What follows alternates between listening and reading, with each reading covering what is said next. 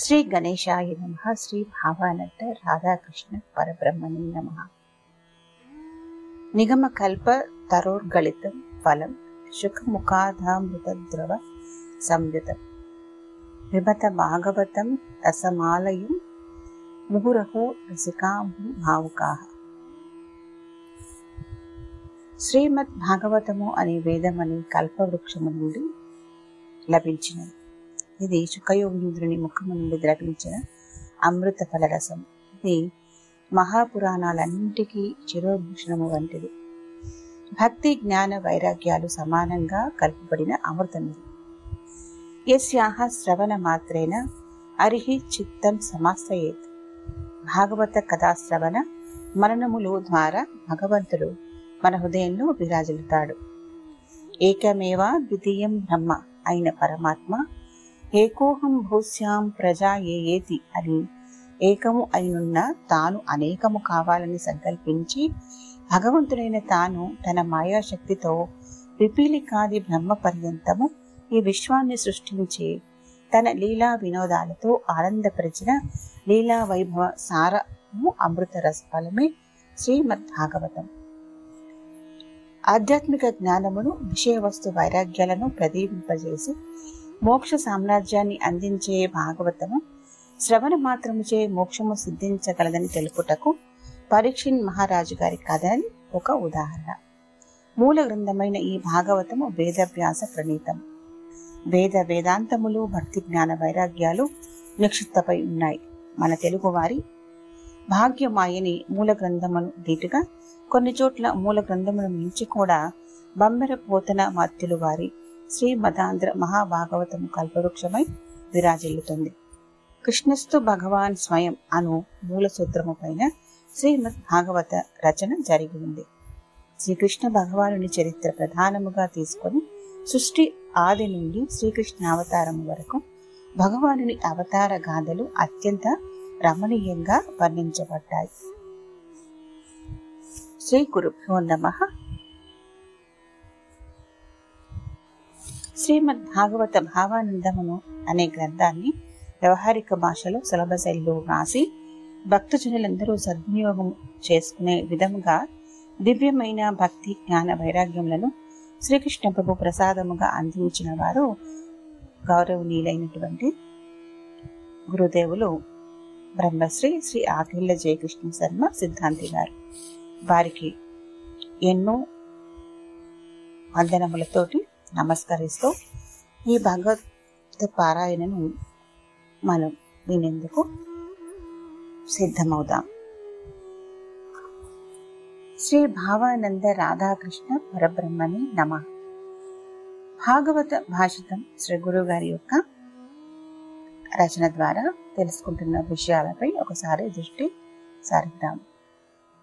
శ్రీకృష్ణాద్వైత సిద్ధాంత స్థాపనం యతిశేఖరం భావనా బల సంపన్నం భావానంద గురుంభజే భగవానుని అపారమైన కరుణా కటాక్ష వీక్షణలు జీవునిపై నిరంతరము ప్రసరిస్తూ ఉంటాయని తెలియచేయడానికి శ్రీమద్ భాగవత పురాణమే ప్రత్యక్షమైన నిదర్శనం.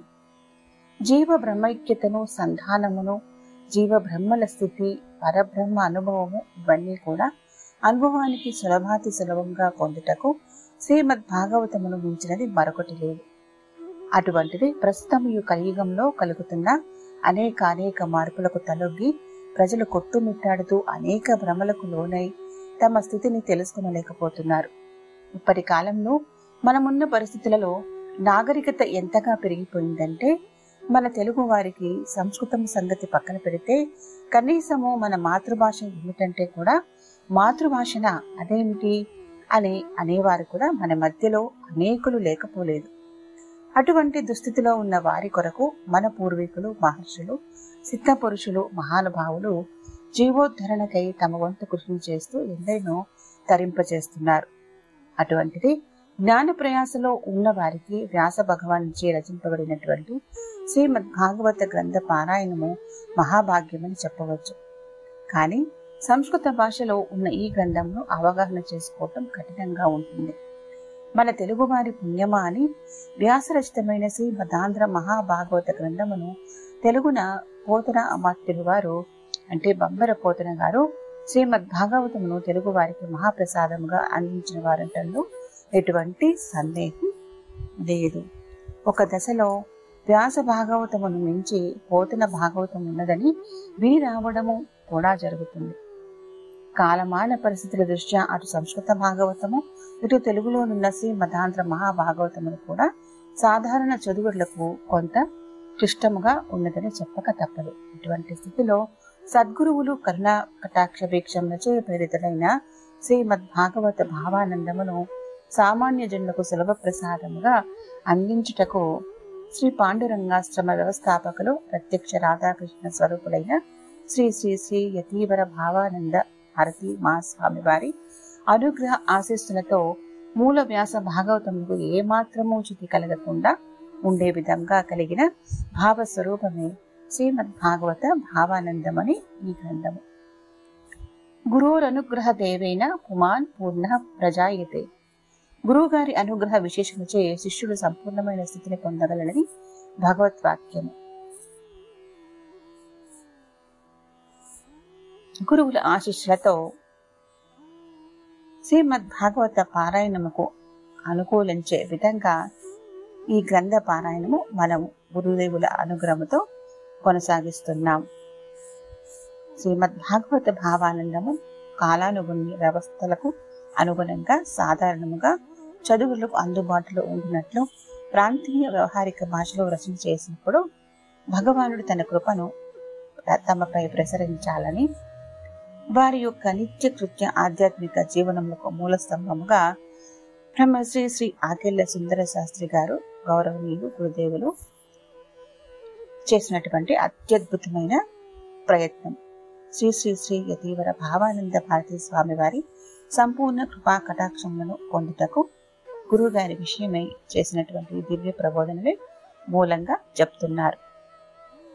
ఏదేమైనప్పటికీ గురువు గారి యొక్క సంపూర్ణ కృపాకటాక్షములను అందరికీ పంచుటకు భగవంతుడు కల్పించిన ఈ అవకాశాన్ని గురువుగారి ద్వారా మనం పొందుతున్నందుకు ఎంతో మనసులోనే అభినందనలు తెలియజేసుకుంటూ మహాభాగవత పారాయణాన్ని మొదలు పెడదాం. శ్రీమద్ భాగవత భావానందం అనే గ్రంథము నుండి శ్రీమద్ మహత్యములోని ప్రథమోధ్యాయ వివరణను పరిశీలిద్దాం. సచ్చిదానంద రూపాయ విశ్వోత్పత్యాది హేతవే తాపత్రయ వినాశాయ కృష్ణాయ వయం మమ. సచ్చిదానంద స్వరూపుడైన వాడు సృష్టి స్థితి లయములకు కారణమూర్తి.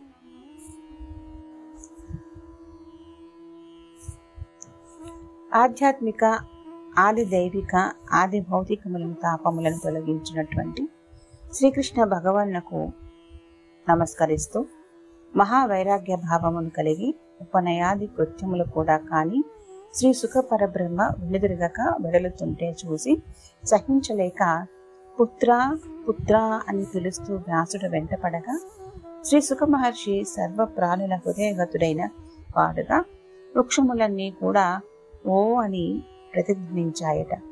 అటువంటి ఆ సుఖమహర్షికి నమస్కరిస్తున్నాను. ఒకప్పుడు సౌనకుడు సూత మహర్షితో హే సూత మహర్షి వైష్ణవులు విష్ణు భక్తులు మాయా మోహమును ఏ విధముగా తొలగించుకుంటారు?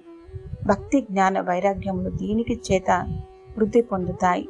కలికాలమున జీవులకు కలిగే దుఃఖములను తొలగించజేయగల గొప్ప ఉపాయం ఏది శాశ్వతమైన సుఖమును పరమ పవిత్రమును కలిగించినటువంటి శ్రీకృష్ణుణ్ణి పొందగలిగిన సాధనమేది చింతామణి లోక సుఖమును మాత్రమే కలిగింపజేసేది. కల్పవృక్షము సర్గ సంపదలను మాత్రమే ఇస్తుంది. ప్రసన్నుడైన గురువు మాత్రం యోగి దుర్లభమైన వైకుంఠమును కలిగింపచేయగలవాడు కదా? అనగా సూతుడు అంటున్నాడు. ఏ సౌనక జనన మరణ భయమును నాశనము చేయనట్టుది సర్వ సిద్ధాంతములు నిర్ణయమై ఉండి భక్తి ప్రవాహమును వృద్ధిపరిచేది. శ్రీకృష్ణుని సంతోషింపజగినది చెబుతున్నాను. చక్కగా విను. కాలమనే సర్పం యొక్క నోటికి ఆహారం అవుతామనే భయమును తొలగించటానికి మానవులకు శ్రీ శుకుల వారు శ్రీమద్ భాగవత శాస్త్రమును చెప్పినారు. జన్మానంతర పుణ్యఫలము చేతనే ఈ భాగవత శాస్త్రము మానవులకు లభిస్తుంది. దీని విషయమై ఒకమారు పరీక్షణ్ మహారాజు గారికి శ్రీ శుకుల వారు భాగవతమును వినిపించుటకు సిద్ధమైన సమయంలో దేవతలు తమ కార్యమును సాధించుకున్నటలో కుసులైన వారై అమృత కలశమును తీసుకుని వచ్చి శ్రీ శుకుల వారికి నమస్కరించి అంటున్నారు.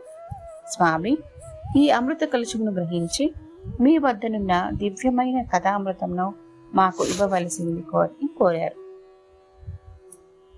క్వ కథ క్వ సుధా లోకే క్వ కాచక క్వ మనిర్మహాన్ దేవతలను చూసి నవ్వుతూ పనికిరాని గాజు ముక్కకు అమూల్యమైన మణికి పోలిక ఎక్కడిది? మీరు తెచ్చిన అమృతమును ఈ కథామృతములకు పోలిక ఉన్నదా? అని వారితో కేవలం స్వర్గ సుఖములు అనుభవించే వారికి భక్తి లేని వారికి ఈ భాగవత కథామృతము ఇచ్చేది కాదు అని నిష్కర్షగా తెలిపాడు. ఈ విషయమును విని బ్రహ్మదేవుడంతటి వాడు భాగవతుని యొక్క మహిమను చూసి ఆశ్చర్యపడి సత్యలోకమున ఒక త్రాసును ఏర్పరిచాడు. వేద శాస్త్ర పురాణ సాధనములన్నీ ఒకవైపు కేవలము భాగవతమును ఒకవైపు ఉంచగా దాని బరువుని ఆ సాధనములు ఏమాత్రము తగ్గించలేకపోయాయి. ఒకప్పుడు దేవర్షి అయిన నారదుడు బ్రహ్మ వలన భాగవతమును విని కూడా సప్తాహ శ్రవణ విధిని సనకాదుల చేతుగా చేశారు. అనగా ఆ విషయం వివరించండి అని సౌనకుడు కోరగా సూత మహర్షి చెబుతున్నారు.